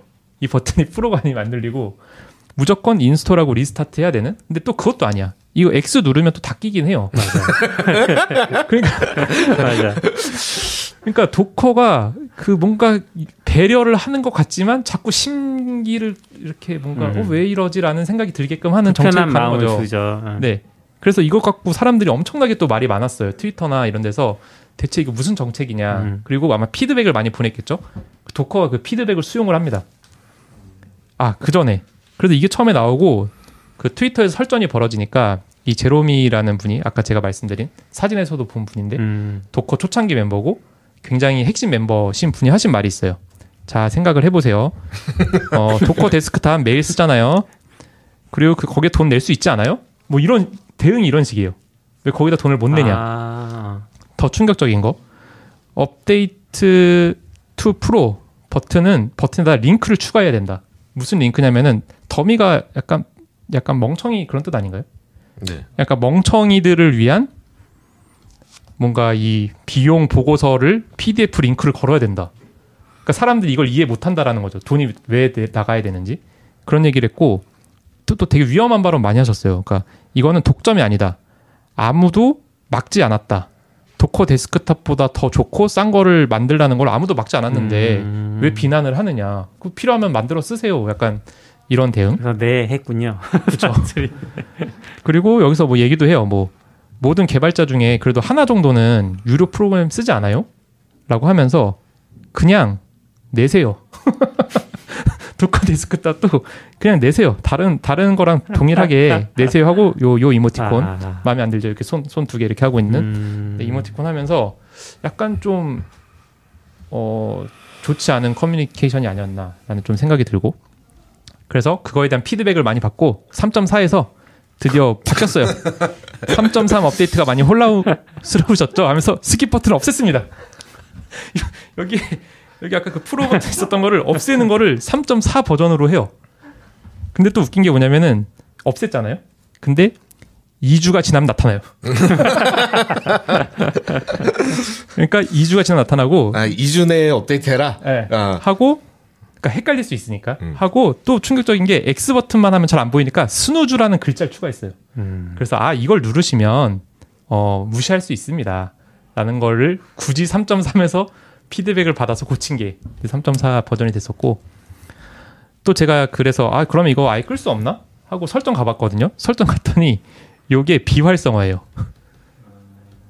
그러니까 이 automatically 체크하잖아요. 업데이트 버전이 있는지 없는지. 음. 아, 저는 여태까지 소프트웨어에서 그 업데이트를 체크하는 버튼에다가 유료 기능을 넣은 거를 아, 본 적이 없는 것 같은데. 심지어 팀인데요. 네, 이거는 Pro도 아니에요. 팀에서밖에 못해. 프로 사용자도 아 뭐 할 수 있긴 하겠지만 어쨌든 이런 것도 너무 좀좀 아쉬운 아쉬운 결정이었던 것 같고 그리고 뭐 지난 방송에도 얘기하셨지만 그 비용 정책 플랜을 너무 잘 못한다고 생각했던 게 이게 완전 초창기거든요. 초창기 초창기 2017년 그 Enterprise Edition에 대한 플랜인데 노드당 750달러예요. 어, 그러니까 진짜 그땐 약간 돈을 벌려고 했었나 봐요. 음. 그러니까 아까 얘기했던 Red Hat Enterprise Linux는 무조건 설치하게 하고 거기에다가 노드당 뭐 750연 받으면은 그래도 꽤 많이 받을 수 있지 않을까라는 계산을 했던 것 같고 근데 이게 바로 정책이 바뀌어요. 아 바, 바로 그 전에도 있었구나. 그 전에 원래 business day밖에 없었거든요. 그러니까 뭐 10시부터 7시에서만 응답하는 게 750달러였는데 우리 24시간 지원해 줄 테니까 요 플랜 써라고 하는 것도 음. 또 추가를 합니다. 그래서 1,500달러. support plan이네요. 네, support plan이 또 추가가 됐고 근데 이게 없어지고 그냥 심플하게 또 이렇게 바뀌었어요 갑자기 어느 순간 그래서 이제 individual 개인한테는 5달러 그리고 팀은 7달러 이때는 이제 비즈니스라는 게 없었고 음. 그러다가 갑자기 large라는 게 은근슬쩍 들어와요 은근슬쩍 들어오고 500명 이상인 경우에 어 84달러 이것도 가격도 되게 비싸 음. 근데 이게 아마 내부에서 좀 간을 보는 것 같아요 이렇게 84달러로 이렇게 해놓고 반응이 안 좋아지니까 어떻게 했는지 아세요? 반응이 안 좋아지니까 금액 부분이 없어졌어 84달러 부분이 없애고 contact sales로 바뀝니다. 음. 네, 일단 contact sales로 바뀌고 요 large라는 게 최종적으로 현재 이제 비즈니스가 비즈니스. 되고 가격도 이제 21달러로 되고 뭐 여러 가지 기능들이 있다라는 걸로 해서 이렇게 정책을 했었는데 내부적으로도 뭔가 되게 혼란을 많이 겪는 것 같고 음. 정하는 거에 좀 쉽지 않은 그런 게 아니었나라는 생각이 듭니다. 그래서 Docker가 어떤 일이 있었는지를 좀 찾아봤어요. 그래서 무슨 일이 있었을까라고 했는데 그 Mirantis에서 Docker Enterprise 인수한 거 혹시 아세요? 네. 네, 저도 들었는데 네. 제가 그때 모- 몰랐었던 건 뭐냐면은 Docker Enterprise를 인수하면서 관련된 자원들도 다 인수를 했더라고요. 음. 그래서 그때 Docker에 400명 정도가 있는데 그중에 300명도 다 Mirantis로 가고 또 제가 몰랐던 게 포함해서 뭘, 인- 뭘 팔았냐면 Docker 컨테이너 엔진도 팔았어요. Mirantis한테. 그리고 Docker Trusted Registry도 팔고 Docker Kubernetes Service도 팔고 Universal Control Plane, Docker Edge Technology라 그래서 어 뭔가 Enterprise만 판 건 아닌 것 같고 핵심적인 Docker 엔진도 팔았다 라는 게 되게 좀 의외긴 했었고 그때 제가 드는 생각이 Docker 없는 Docker 팀이 됐어요. 그러니까 Docker는 이제 갖고 있는 게 Docker도 팔고 Enterprise도 팔고 Hub랑 Desktop 두 개만 남은 거예요 지금. 근데 도, 저게 표현이 좀 어렵긴 한데 Docker 엔진은 open source 아니에요? 그래서 이게 찾아보면은 네. 이제 Docker를 설명할 때 이거는 product라고 얘기를 하고 Moby라는 게 있어요. Moby. 네, 그렇죠. 네, Moby라는 게 프로젝트라고 얘기를 해서 이 프로젝트는 open source고 이 프로젝트로 뭔가 제품을 만든 게 뭐 Docker고 약간 이런 식으로 설명을 또 하더라고요. 그러니까 이게 Docker가 잘 못하는 거야. 그러니까 처음에 Moby 나왔을 때도 왜 Moby라는 프로젝트로 이름을 음. 바꿨지? 라고 하는 것부터 사실 설득이 잘 안 되다 보니까 이런 좀 혼란이 있는 것 같고 이 혼란을 주는 것 자체가 제가 볼땐좀 Docker가 설명을 더 잘했어야 되지 않나? 음. 라는 생각이 좀 들었습니다. 사실 저 때도 뭐 기사를 자세히 보지 않았지만 Mirantis가 샀다 했는데 지금 설명해 주신 것처럼 Docker Enterprise를 샀다는 게 도대체 뭘 산 거지 같은 그렇죠. 이제 뭐, 뭐가 Mirantis 거고 뭐가 Docker 건지 잘 솔직히 말하면 모르겠는. 그리고 시간이 몇 년 지났는데 솔직히 말하면 여전히 뭐, 뭐가 팔린지 잘 모르겠어요. 맞아요. 이게 지금 19년이니까 벌써 한 2년 정도 지났는데 사실 아직도 잘 모르는 그런 좀 문제가 있어 보이고 그래서 결국 Docker 없는 Docker 팀이 됐어요. 그리고 그 인수 인수 요게 11월 13일이잖아요. 이거 한 날 또 바로 블로그가 올라오긴 했더라고요. Docker의 next chapter 그러니까 이분이 지금 그 대표님이신데 그 생각이 있었던 것 같아요. 그러니까 우리는 그런 B2B B2B를 다 팔겠다. 그리고 우리는 B2C 이 C는 이제 개발자 B2D가 아 B2D죠. 아 D 그런 말 있나요? 네, business to devel, developer라 그래서 개발자에 집중하겠다라고 완전 선언을 했더라고요. 음. 그러니까 여기서 이제 자세하게 내용을 보면은 그런 게 있어요. 그러니까 Docker를 개발할 때 쓰잖아요. 그리고 이거를 배포를 하는데 이 배포가 사실 좀 어렵긴 하잖아요. 음. 이 과정을 뭔가 쉽게 해주게 해주는데 우리는 집중을 하겠다 라는 걸로 아예 회사의 어떤 방향 자체를 정한 것 같더라고요. 그러니까 이거를 집중을 하려면은 사실 뭐 enterprise도 별로 의미가 없는 거고 뭐 그런 필요 없는 것들 다 판 거죠. 다 팔고 Desktop Docker Desktop에서 뭐 아직까지 기능이 안 나오긴 했는데 뭐 그런 게 생길 것 같아요. 뭐 클릭 한 번이면은 AWS에 뭐 배포가 돼서 바로 확인할 수 있다던가 네, 그런 식으로 어떤 개발자의 이 workflow에 집중을 하겠다라고 완전히 회사를 바꾼 것 같아요. 그래서 next chapter라 그래서 그래서 현재 바꾼 것 같고 근데 좀 아쉬운 거는 이게 2019년 11월이면 지금은 뭔가 좀 그 의도를 알 수 있는 뭔가 제품이 나왔어야 되지 않나? 음, 그게 dev container 아니에요? dev environment. 아, dev 어, environment. 맞아요. 맞아요. dev environment 그런 게 추가된 거가 그 의도 같긴 한데 네. 그리고 약간 좀 impact가 음. 약한 네 그런 느낌이 좀 아쉽죠. 그래서 여기서도 설명을 해요. Docker Desktop하고 Docker Hub가 빠르게 발전하고 있다. 그 수백만의 활성 user가 있고 수십억 개의 이미지를 pull하고 있다. 그래서 개발자의 build와 공유, 뭐 앱을 실행하는 걸 도와주고 있으니까 우리는 요거에 집중을 하겠다라고 한 게 저 넥스트 챕터에 대한 이제 요약 내용이고요. 근데 이제 관련해서 기사들이 안 좋은 기사들이 많더라고요. Docker가 큰 문제에 빠졌다. 그래서 기사 내용이 뭐냐면 Docker가 돈이 필요합니다. 라고 하면서 나온 게 Docker 총 투자 받은 게 200 million? 우리나라로 3천억 정도. 어, 아, 진짜 미국이 돈을 엄청 잘 투자하고 잘 쓰나 봐요. 근데 3천억 투자 받은 상태인데 아직도 수익이 뭐가 잘 없는 물음표인 음, 네, 상황인 거고 또 이런 트위터도 있었더라고요. 전 몰랐는데 countdown to Docker being acquired라 그래서 음. 인수를 할 예정이다. 근데 실제로 아직 인수 안 된 거 보면은 뭔가 deal이 깨졌거나 뭐 루머로 끝난 것 같긴 한데 이런 얘기도 굉장히 많이 돌았고 그리고 뭐 저도 공감하는 건데 Docker가 business plan을 짜는데 너무 머리가 아프다. 그쵸. 뭐 지금 아까 보면은 시도는 아마 다 해본 것 같은데 다 여의치 않으니까. 그래서 아쉬운 게 여기 기사의 내용을 보면은 지금 Google하고 Microsoft나 AWS는 Kubernetes로 돈 굉장히 잘 벌고 있고 또 레드햇이랑 뭐 캐노니컬이나 미란티스도 프라이빗 클라우드에서 돈 잘 벌고 있고 근데 Docker는 Docker Swarm 망하고 그리고 뭐 Kubernetes도 팔고 이래서 지금 뭘로 돈을 벌어야 되냐 라는 얘기가 굉장히 많았고 어 이것도 저도 몰랐던 건데 도커에 대한 또 안 좋은 글이 많더라고요. 도커가 어, 자신의 오만과 자만심의 희생자였다라 그래서 그러니까 개발은 되게 잘한 것 같고 그리고 믿음이 있었던 것 같아요. 이렇게 사용자 모으고 오픈 소스가 활발하게 되면은 어, 뭔가 수익이 나지 않을까 라고 했는데 이 모델은 좋았는데 이걸로 수익을 확장할 수 있는 확실한 방법이 없다는 걸 네, 깨닫지 못했다. 뭐 이런 글도 있고 그리고 요것도 약간 좀 충격이었는데 요거 사실 저 제 마음이랑 비슷하거든요. 왜 아무도 울지 않는가 Docker를 위해 Docker야 힘내 약간 이런 분위기가 왜 없는가 라고 했었는데 그 내부에서 이제 Docker 개발에 참여하신 분 얘기가 있는데 이 Docker 엔진 maintainer가 고집이 되게 강하대요.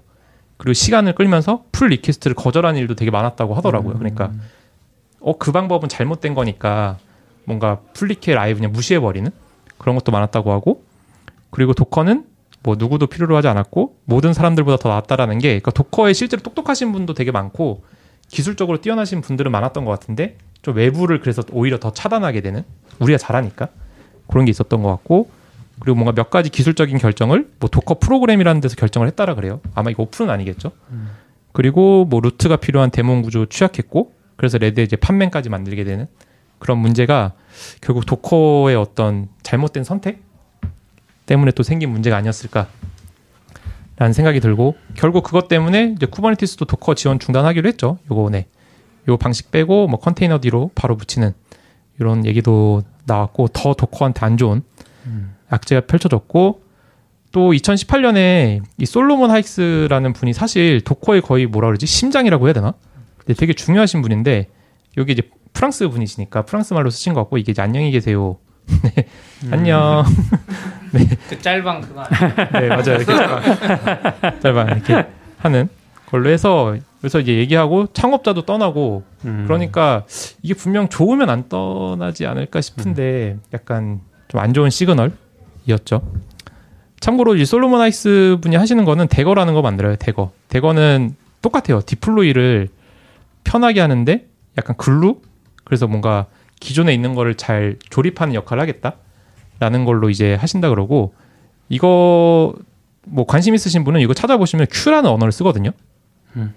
약간 그 HashiCo HashiCorp에서 만든 그 HCL. 네, 그 HCL이랑 비슷한 건데, 음. 그러니까 언어 자체에서 뭔가 validation이 되고 체크가 되는 약간 그 언어를 써서 지금 Dagger라는 거를 네, 만들고 계시고, 저 Dagger 만들 때 그 Docker 처음에 만들던 개발자들 한 두 명 같이 붙어서 맞아요. 음. 그 Docker 초반에 개발자들도 다 이렇게 모아서 만드는 것 같고, 그래서 약간 Docker를 떠난 것 같지만 또 홍보성에는 Docker를 꼭 쓰세요. 우리는 Docker를 만들었다. 그러니까 우리 Dagger 만드는데 네, 참여하세요라고 뭐 버릴 수가 없는 그런 또 부분이 있고, 네, Dagger 홈페이지 가면 아직 뭐 아무것도 없긴 해요. 뭐 superglue 정도 얘기만 있고, 음. request access 하면은 이제 설문조사 뜨는데 저도 이제 혹시 궁금해가지고 일단은 early access 신청만 해놓은 상태고 아직 답변 없고 네 나중에 오면은 한번 써볼 생각입니다. 어 사실 Docker의 안 좋은 거는 초반에도 있었어요. 이게, 이게 뭐냐면은 그러니까 저희 저희 여기 계신 분들이 Docker meetup이라는 걸 썼어요. Docker meetup, Docker Korea? Korea, 음. 네, Docker Korea meetup이라는 걸 이렇게 운영을 했었는데 이 Docker Korea라는 이름을 썼거든요. 그 당시에는 뭐 그런 거 있었어요. Ruby Korea. 음. 네, Ruby Korea라는 게 있었고 또 뭐 있었죠? Python Korea도 있었죠. 뭐 Python Korea. 예, 예. 네, 뭐. 뭐 그런 게 있었는데 그래서 우리도 아 Docker Korea 왜냐면 Korea에 지금 우리밖에 없으니까 선점 선점하는 거죠 이름이 없으니까 그래서 Docker Korea라는 이름으로 하- 했는데 갑자기 그 소장이 날라서 소장 저 처음 받아봤거든요 음. 그래서 Docker의 지식 재산권을 침해한 행위를 중지하세요 라고 정확히 해서 얘기하면 저 소장이 아니고 내용 증명. 아 내용 증명 네, 내용 증명. 네. 그래서 이거를 받았을 때 제가 그래서 그 커뮤니티 담당자랑 원래 연락을 하고 있어가지고 막 따졌거든요. 왜 음. 아, 차라리 얘기를 하던가 좀 이름을 바꿔달라고 정중하게 네. 여, 여태 티셔츠 맨날 보내주다가 갑자기 티셔츠를 차라리 안, 안 보내주던가. 네 관계가 되게 좋았는데 이런 부분에 대해서 아 도커가 뭔가 이때부터 알았어야 돼. 아, Docker 뭔가 좀 쎄하다. 아, 쎄하다라는 걸 알았어야 되는데 네 이런 부분도 어떤 그 문제의 한 축이 아니었나. 음. 라는 좀 생각이 듭니다. 그래서 사실상 이제 데스크탑 발표하고 나서 약간 제가 볼 땐 탈출 러쉬가 일어나는 것 같아요. 탈출 해서 바로 나오는 게 뭐 containerd에 Lima Lima도 뭔지 모르겠는데 뭐 open source alternative라고 뭐가 있나 봐요. 검색해 보니까 나오더라고요. 그래서 뭐 Lima라는 것도 만들고 있고 그 트위터의 김지연 님께서는 요 Podman을 Apple Silicon에 돌도록 porting도 직접 해 주셔 가지고 네, 바로 사용할 수 있게 만들어 주시고 요게 또 Hacker News 1위까지도 올라갔더라고요. 와. 그러니까 이게 뭐 우리나라에서만 관심 있는 게 아니라 전 세계적으로 지금 이 부분에 대해서 관심이 되게 많은 것 같고 그리고 규현님, 규현님도 바로 글 올리셨던데요. 음. minikube로 Docker와 Docker Compose 대체하기. 아, 그래서 저게 M1에서 안 돼요, 근데 아직. 아 뭐 그럴 수는 있죠. 예, 아쉬워요. 근데 너무 첫 번째부터 충격이야. Docker Desk 삭제하기. 아, 그래. 설치하는 방법만 써주시면 되지. 굳이 여기서 삭제하는 걸 이렇게 설명도 해주셔가지고. 어렵지도 않은데 네. Docker Desk 삭제하기도 써주셨고 또 요새 뭐 인기 많더라고요. Podman으로 이제 migration 하는 음. 방법에 대해서 나오고 몰랐는데 GUI도 있더라고요. 나름 이렇게 음. Podman 있고 약간 Docker Desktop스러운 뭐 running 있고 지금 떠 있는 컨테이너 보여주고 이런 것들도 있어서 사람들이 진짜 기다렸다는 듯이 막 탈출하는 게 아닌가라는 생각이 좀 듭니다. 그래서 아까 말씀하셨는데 이제 Do- Docker Desktop을 진짜 신경 쓰고 있긴 해요. 지금 도커가. 그래서 제가 좀 기능을 찾아보니까 이런 것도 좋더라고요. 볼륨 관리. 음. 그러니까 원래 볼륨에 있는 이런 데이터 보려면 컨테이너 하나 띄워서 mount한 다음에 보고 해야 되잖아요. 근데 그런 거를 뭐 도커 데스크탑에서는 이렇게 쉽게 볼 수 있는 기능도 추가를 한 것 같고 아까 말씀하신 이제 도커 Dev Environment 해가지고 도커와 관련된 환경을 어, 여기서 관리를 하고 생성한 다음에 이제 share도 할 수 있는 음. 네 그런 부분도 해서 이걸 잘 쓰면은 뭔가 도커 개발 환경을 진짜 좀 손쉽게 할 수 있는 팀에서 네 그런 부분에 대해서 진행을 하고 있다 정도는 좀 이해는 되는 것 같아요. 네 이제 거의 다 설명이 됐는데 이제 도커에 대해서 쭉 설명을 드렸고 저는 저는 진짜 도커 잘 되길 바라거든요. 음. 아직도 요게 저희 그 초- 완전 초창기 한 2000, 2017년 네 2014년 언제죠? 하여튼 초반 초반에 저희가 이제 도커에 대해서 스터디했던 meetup했던 모습이고 토즈네요. 토즈 강남 타워 음, 타워점 강남 타워점. 같은데? 음 맞아요. 어 이, 이, 이? 이거 아싸님 아니에요? 왠지 이, 이 깃허 티셔츠 티셔츠. 그죠? 좀 약간 뒤통수가 제거 저 같긴 한데 네. 그리고 저희가 이제 meetup 할 때마다 이렇게 도커에서 티셔츠랑 이렇게 이쁜 스티커 스티커, 스티커, 인기 그쵸. 진짜 많았잖아요. 음. 귀여워가지고. 인기 많았어요. 네, 그래서 참 많이 도움을 받았고 저 저 저 티셔츠 한 세 장 있어요. 저희가 meetup 할 때마다 되게 또 많이 줬어요. 넉넉하게. 음, 네, 그런 부분 되게 좋았고. 그리고 요거는 저희가 그 글로벌 어, 핵데이라 그래서 도커에서 원래 매년 핵데이를 열었거든요. 음. 그리고 지원도 되게 많이 해주고 1등한테는 뭐 상품도 주고 그런 식으로 해서 코리아 한국에서도 이걸 연 거죠. 저희가 그때 무슨 생각이었는지 모르겠는데 카페를 통째로 대여를 해가지고 그때 점심도 저희 아웃백에서 그거 도시락 오. 해가지고 아, 그 비용 지원해 준다고 하니까 네네네. 약간 용기 있게 했었던 것 같아요. 해서 되게 열심히 적극적으로 그리고 그때도 되게 많은 분들 오셔가지고 많이 참석해 주시고 되게 좋았던 기억이 많이 있습니다. 그리고 아까 말씀드렸던 네, 제로미 음. 그리고 담당하시는 저희랑 연락 주고받았던 분 해서 도커 가면은 이렇게 맛있는 귤도 이렇게 주시고 저것 저것도 제 맥북이네요. 어, 아 이거요? 아, 아, 그렇구나. 저, 저, 곳- 곳곳에 흔적이 있군요. 네, 그래서 정말 좋았던 기억이 많아요. 그래서 제가 좀 곰곰이 생각을 해봤어요. 도커가 뭐가 문제일까라고 했을 때 너무 잘 만들어서, 그러니까 그 무료 버전이 너무 좋다 보니까 오히려 더, 그러니까 돈을 원래 낼 때 보면은 기능이 부족하거나 아니면 돈을 내서 뭐가 없는 이득이 있을 때좀 음. 그래도 손쉽게 돈을 내잖아요. 아 이거는 뭐 개발자가 한 시간 투자하느니 그냥 유료로 쓰는 게 더 낫다. 음. 라는 생각으로 결제를 많이 하는데 이미 도커가 너무 좋으니까 여기다 내가 왜 굳이 돈을 더 내야 되지? 라는 생각이 참 아이러니한 것 같습니다. 네. 그러니까 음. 너무 잘해서 문제인 것 같은? 너무 편해서? 어, 그래서 오픈 소스가 문제라고 생각할 수 있는데 제가 그래서 몇 개 오픈 소스 회사 찾아봤는데 MongoDB. MongoDB가 왜 이렇게 잘하죠?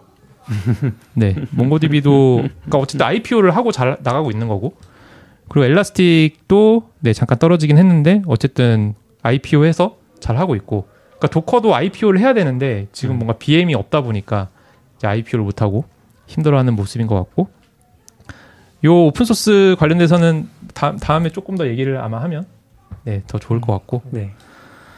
그래서 이제 마지막 대안 대안 뭐가 있을까요? 어떤 판매. 대안이에요? 이 상황이 뭐- 됐을 때 도커 도커는 어떻게. 하면 잘 될 수 있을까? 아, 도커의- 도커사를 위한 대안인가요? 네네 그렇죠. 도커 데스크탑을 돈 내고 씁니다. 제 생각에는 도커 아까 그 제롬도 그렇고 뭔가 개발 개발자들의 특성일 수도 있을 것 같아요. 엔지니어링 쪽이나 뭐 그 철학이 있어서 돈은 벌고 싶은데 아 약간 skip 버튼도 넣어줘서 나는 착한 사람이라는 이미지를 어, 두고 맞아. 싶은 거지. 돈을 벌 거면 그냥 나쁜 놈 돼서 벌던지 이도저도 아닌 포지션이 계속 본인 셀프로 충돌되는 게 아닌가 도커 안에서 그래서 전 차라리 이거 할 거면 그냥 비즈니스한테 돈 받아버리든지 아까 보니까 볼륨 안에 파일 보는 기능도 좋다고 생각하거든요. 음. 그런 거 그냥 enterprise 넣어버리고 깔끔하게 저는 어쨌든 지금 이 사태 나는 거 핵심은 회사가 돈 안 내겠다는 게 아니라 개발자가 먼저 돈을 안 내고 쓰겠다고 하는데 공짜여도 그러면 회사에선 또 돈 낼 방법이 없잖아요. 음, 이유가 없잖아요. 그래서 저 회사도 개발자가 원해야 내줄 테니까. 그리고 저는 이제 아까도 그랬지만 뭐 엔진이나 이런 거 다 오픈 소스고 다 알아서 하니 그럼 결국 돈 유지되는 거 돈 제일 많이 나가는 허브잖아요. 허브는 그냥 깔끔하게 그 오픈 소스나 이런 데 파- 팔아서 foundation에 돈 받아서 그거 충당하고 데스크탑으로 소소하게 유지하면 돈도 더 적게 벌어도 유지될 수 있잖아요. 아니면 티셔츠랑 스티커 팔아도 유지될 수도 있지. 그걸로 아무튼 근데 허브는 어떻게 벌어도 허브를 유지하려면 돈이 드니 그냥 허브 CI 이런 거 깔끔하게 포기해버리는 게 맞지 않나? 전 그 생각은 들어요. 어차피 허브로는 아까 AWS 뭐 이런 애들 경쟁하면 상대가 안 돼. AWS에 이미지 업로드하는 게 이제 비용인 비용도 맞아요. 뭐 다운로드도 비용이 막 복합적인데 그거 자체 그 구조 때문에 잘 될 수가 없잖아요. 우리가 아무리 생각해도 그럼 깔끔하게 포기할 건 포기해버려야 되지 않나? 그 무슨- registry 관련해서 나왔을 때도 딱 그게 있었어요. 그 사람들이 다 이제 public registry를 가까이서 해주세요. 예. 서비스로 공개하겠다. AWS도 그렇고 막 그런 거 했었잖아요 한참. 음. 그거 반감으로 뭐 얘기하시죠. 이게 끝난 거예요? 네. 어. 아니, 저는 보통 이렇게 해봐도 개발자, 그러니까 좀 나쁜 의미가 아니라 개발자들이 그 특성상 돈을 받기가 되게 어려운 사- 직종인 것 같아요. 금방금방 대안을 찾아내고 또 오픈 소스가 이미 좀 자리 잡았기 때문에 어, 웬- 웬만해서는 돈을 잘 안 내는 거 같아요. 되게 가치를 막 엄청 증명하기 전에는 잘 돈을 안 쓰는 것 근데 같아요. 저는 돈 많이 낸다고 생각하는 게 저는 어플리케이션 아까 그 제롬이 말한 것처럼 돈 주고 사는 거 우리 생각해보면 생각보다 나- 많아요. 저도 데이터베이스 GUI만 해도 TablePlus 이런 애들 돈 주고 사고 생각보다 많이 쓰는데 도커는 돈 주고 썼을 때 뭔가 장점도 없고 그러니까 저도 그 포인트가 뭔지 모르겠는데 테이블 플러스나 이런 거는 무료로 다 쓸 수 있거든요. 돈 안 내고 하나는 쓸 수 있어요. 근데 여러 개를 동시에 띄울 때 네가 작업하다 보면 너 너무 불편하지 해서 어. 돈을 쓰게 돼요. DB는 여러 개 붙게 되니까. 그 도커도 뭔가 이게 잘 짜서 개발자들이 막 돈 내고 싶게 하면 아까 말한 대로 니네 팀장한테 이거 보내서 막 이렇게 되는데 지금은 개발자 자체가 뭐 하기 싫다니까 저는 이게 모르겠어요. 뭐 때문인지 모르겠는데 도커는 그냥 깔끔하게 허브랑 다 팔고 그냥 회사 다 팔아버리는 게 나을 수도 있지 않나 싶긴 해요. 그 구글 같은데 오픈 소스는. 예전에 마이크로소프트에서 1조에 네. 산다라는 얘기 있었을 때 팔았어야 되나? 아. 그쵸. 팔았어야죠. 저는 지, 금 생각하면 그렇게 하는데 또 1조가 그렇게 크진 않아서 또 미국 시장에서는 근데 미국에서도 일조. 일조 큰 편이긴 1조 달러. 아니죠? 아니, 1조부터 일조- 일조인데 유니콘인가요? 일조 유니콘인데 저 예전에도 몇 번 말했지만 요즘엔 유니콘 쳐주지도 않고 어, 그렇죠. 데카콘이 10조는 돼야 되는데 근데 도커가 가진 걸 생각하면 누가 머리를 싸매도 Docker Enterprise나 돈벌 모델이 명확하지가 않아요. 음. registry도 그렇고 약간 GitHub 비슷한 거죠. 근데 GitHub처럼 차라리 팔고 거기서 개발 환경을 위해서 막 MS에 넘치는 음. 돈으로 막 했으면 Docker registry고 뭐고 다 잘 어. 됐을 것 같거든요. 맞네요. Azure도 막 그거 하고 싶어 하니까. 저는 약간 두 가지 문제가 다 있는 것 같거든요. 그러니까 Docker가 이 subscription 모델에 대한 이해가 전혀 없다. 맞아요. 이거 너무 안타까워요. 지금 약간 그걸 설계해 줄 사람이 아예 없는 것 같아요. 보면은 뭐 subscription 모델을 말도 안 되는 걸 내고 있고 그리고 그게 잘 돼도 문제예요 지금. 아까 B2D라고 하셨잖아요. 근데 제프레임 모델은 확실한 메리트가 있고 사실 꽤 비싸거든요. 그리고 회사에서 막 사줘요 그거를. 맞아요. 도커는 지금 되게 싸요. 막 5달러 이러잖아요 팀으로 맞아요. 하면은. 근데 그거 해서 몇 명 구독시켜서 돈 벌 거예요. 그 생각 좀 하긴 했었어요. 너무 싸. 그러니까 이게 구독이 잘 돼도 문제인 거야, 사실은. 이게 디벨로퍼만 대상으로 하니까 B2C가 아니거든요. 되게 제한적인 상태에서 되게 speciality를 제공해서 비싼 돈을 받아야 되는데 그것도 안 되니까 잘 돼도 좀 문제인 것 같다는 생각 많이 들었어요. 그러네요. 그래서, 제가 좀 다른 사례긴 한데 그 저, 저희가 Okta를 쓰니까 회사에서는 Okta에서 Businesses at Work라고 레포트를 공개하는 게 있어요. 거기 보면은 이제 Okta로 많이 연동된 앱 순위들이 나오거든요. 뭐 당연히 요새는 다 구독자 앱들이 많이 쓰겠죠. 근데 제가 되게 인상 깊었던 것 중에 하나가 루시드 차트거든요. 뭐 지금 서비쿠라님도 구독해서 아마 네. 많이 쓰시는 걸로 좋아요. 아는데 루시드 차트가 거의 10위권인가 들어가 있어요. 전체에서.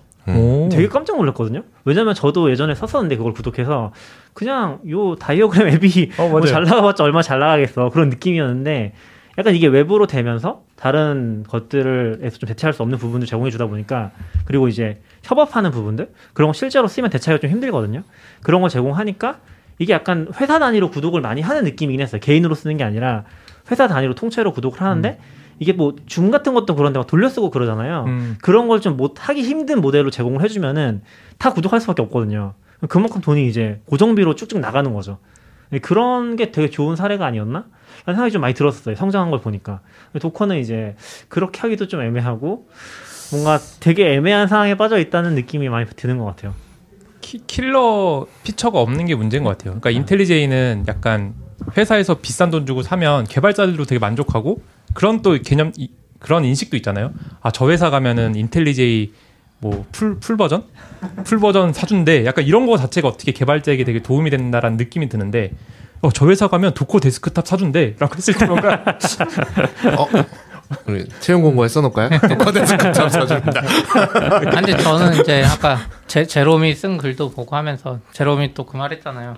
아니 막은 것도 아닌데 오픈소스 니네 만들던가 막 이런 마인드인데 이게 미국에는 진짜 B2P, B2B 이런 게 잘 돼 있고 실제 구독도 회사들이 부담 없이 돈을 내요. 아까 뭐 3천억 투자 받아도 아마 한 4, 500억은 다 구독에 나갈 거예요. 걔들은 모든 시스템을 거의 구독 아, 인당이 너무 잘 돼 있거든요. 우리가 생각하는 것보다 그쪽을 설계 잘하는 사람이 많아. 근데 제 생각에는 아까 제롬을 포함해서 그 몇 명이 그걸 못 받아들이는 그러니까 우리로 치면 낙교님이 돈 버는 걸 계속 거부하는 거죠. 아 맞네. 네, 그러니까 옆에서는 아니 좀 이렇게 하시라고 네. 하는데도 안, 네. 안 쉬는데. 그러니까 저희가 막 탭사비치 이렇게 해서 이렇게 돈 벌고 이렇게 막 하자고 하면 낙견님이 나의 이 컨텐츠 중심에 광고 같이 그런 게 나올 수 없고 음. SEO도 우리가 광고 넣었다가 낙견님이 속도 아, 이게 느려진다고. 속도가 느려져서 SEO에 안 좋을 것 같아서 그걸 빼버렸거든요. 그러니까 약간 그거죠.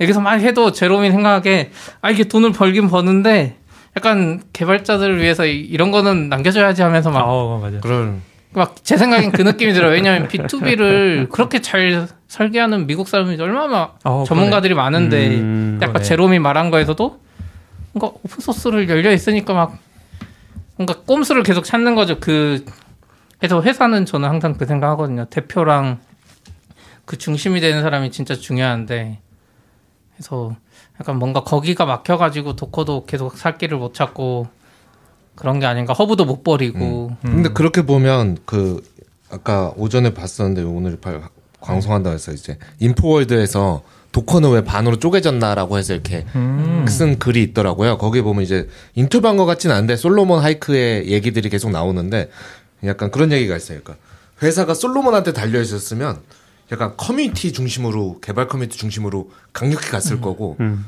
여기 벤이라고 나오는데 벤이 대표인 것 같아요. 어 벤? 벤이었으면 이제 비즈니스적으로 강력히 갔을 건데 이제 둘이 힘을 양분하고 있으니까 양쪽으로 왔다 갔다 왔다 갔다 하면서 회사 전체가 이게 어느 아. 쪽인지 잘 모르겠다.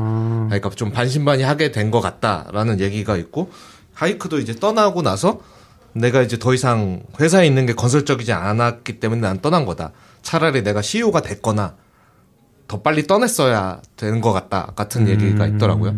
그렇게 하면 지금 CP님이 얘기한 게랑 또 비슷한 것 근데 같고. 방금 말한 게 지금도 유지되는 것 같은 게, 그러니까 원래 저희 회사도 뭐 충돌 이야기하는데 이렇게 충돌해가지고 한쪽이 이제 맞다고 생각하는 거 오래 걸려도 하면 좋은데 이게 제일 안 좋은 게 이렇게 충돌한 다음에 아 어려우니까 이렇게 둘이 합치는 거지. 아, 이도저도 아닌 걸로 가는 거지. 아 맞네. 약간 그 상황이 아닌가. 우리가 생각해도 이상하잖아. 할 거면 하든지 말든지 네. 맞네요. 이게 야, 약간 강제 업데이트 해. 야, 이게 말이 되냐? X 버튼 넣어. 강제 버튼도 있고. 그런 느낌이긴 하네요. 그 약간 되게 안 좋은 사례의 그 결과물인 것 같네요. 전형적인. 그런 것 같아요. 그러니까 회사가 돈 벌 방법은 분명히 많을 거고 이- Docker라는 네임밸류가 얼마나 큰데 음. 이렇게 되는 거 뭔가 회사 구조 문제인 거 아닌가 싶기도 그 하네요. 제, 제롬님도 그만두셨더라고요. 찾아보니까. 아 그래요? 네, 아. Docker 사람들이 막 뭐라고 하니까 나 Docker 그만뒀다. 뭐 나 관계자 아니다. 음. 뭐 이렇게 쓰신 것도 있고.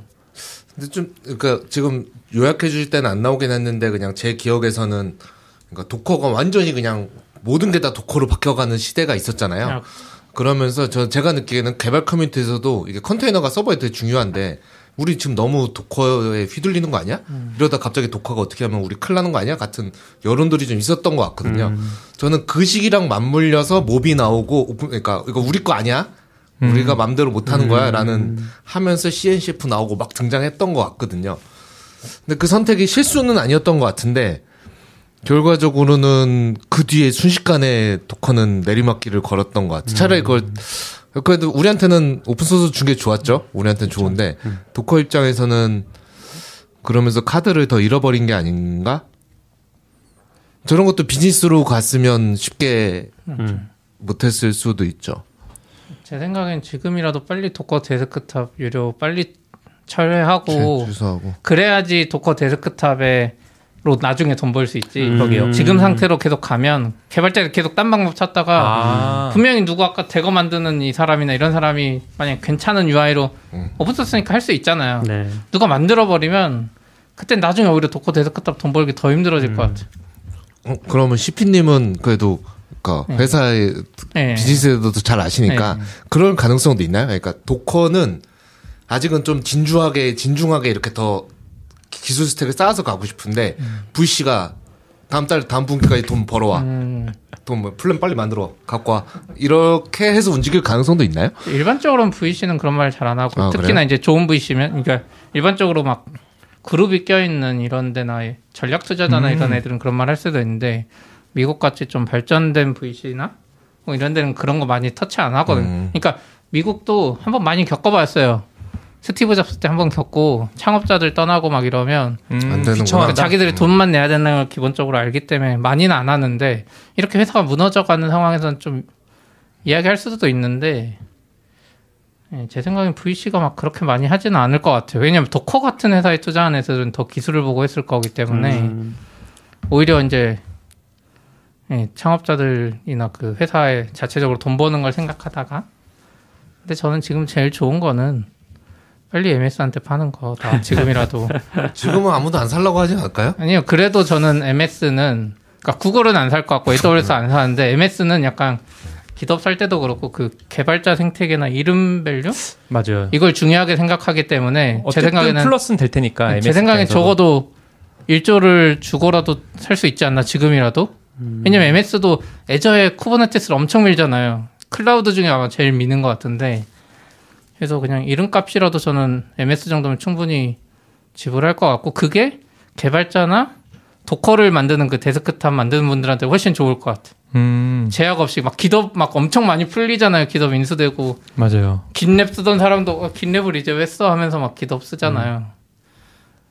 그래서 좀 그런 생각은 드는데 어쨌든 Docker Desktop 유지하려면 지금 빨리 최대한 빨리 철회해야지. 누가 지금 Electron으로 wrapping해가지고 내놓으면 이쁘게 만들는 순간 네. 음. 파- 거기 판매 사람들 모이고 더 발전하고 Podman minikube 이런 거 뒤에서 해갖고 그냥 Electron으로 딱 만들어 버리면 그걸 어떻게 대항하겠어요? 어, 엔터프라이즈 되면 사실은 좀 진짜 좀 자본이 필요한 것 같아요. GitHub 보면서도 처음엔 걱정 많이 했고 원래 GitHub 되게 잘한다고 생각했는데 와 이게 돈이 들어가, 그러니까 얘네한테 돈이 들어가니까 이게 완전 판이 달라지는구나 같은 생각이 좀 드는 것 같아요. 아, Docker는 모르겠네. 이렇게 개발자들한테 호응 못 받는 서비스도 그러니까 없는데 오픈 소스 치고 또 이걸 소스인데. 호응을 못 받았다고 해야 될지 아니라고 해야 될지도 애매하긴 한데 아뭐 데스크탑 사건은 아직도 Docker 이미지라고 부르지 뭐 컨테이너 이미지나 OCI라고 부르는 사람 없잖아요. 음, 아직도. 다 Docker Docker. 사실 Docker 안 쓰면서도 Docker Docker 하고 있. 거의 뭐 컨테이너는 다 도커라고 하니까 네.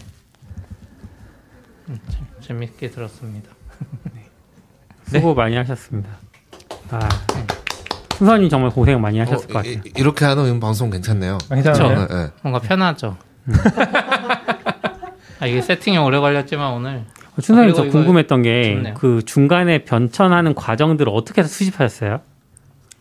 그 스샷 스샷 같은 스샷들. 거. 아까 아. 프- 플랜 스샷 같은 아, 거 막 이런 뭐 거. 이렇게 그 바뀌었고 몇 년도에 web archive.org에 가면은 아, 아, 아. 아, 수 web archive 아 아카이브 많이 뒤지셨겠다. 그러니까 의외로 없더라고요. 저는 이제 네. 기사 같은 걸 찾아봤는데 옛날에 그런 price plan을 기사화한 건 별로 없고 그래서 web archive 가보니까 거기 있어가지고 음, 그래서 이게 정확하지 않을 수도 있어요. 뭔가 맞, 맞는 것 같긴 한데 어쨌든 기사화된 걸 제가 음. 본건 아니어서 네 그래도 web archive니까 뭐 그 당시 거는 정확하게 저장돼 있었겠죠.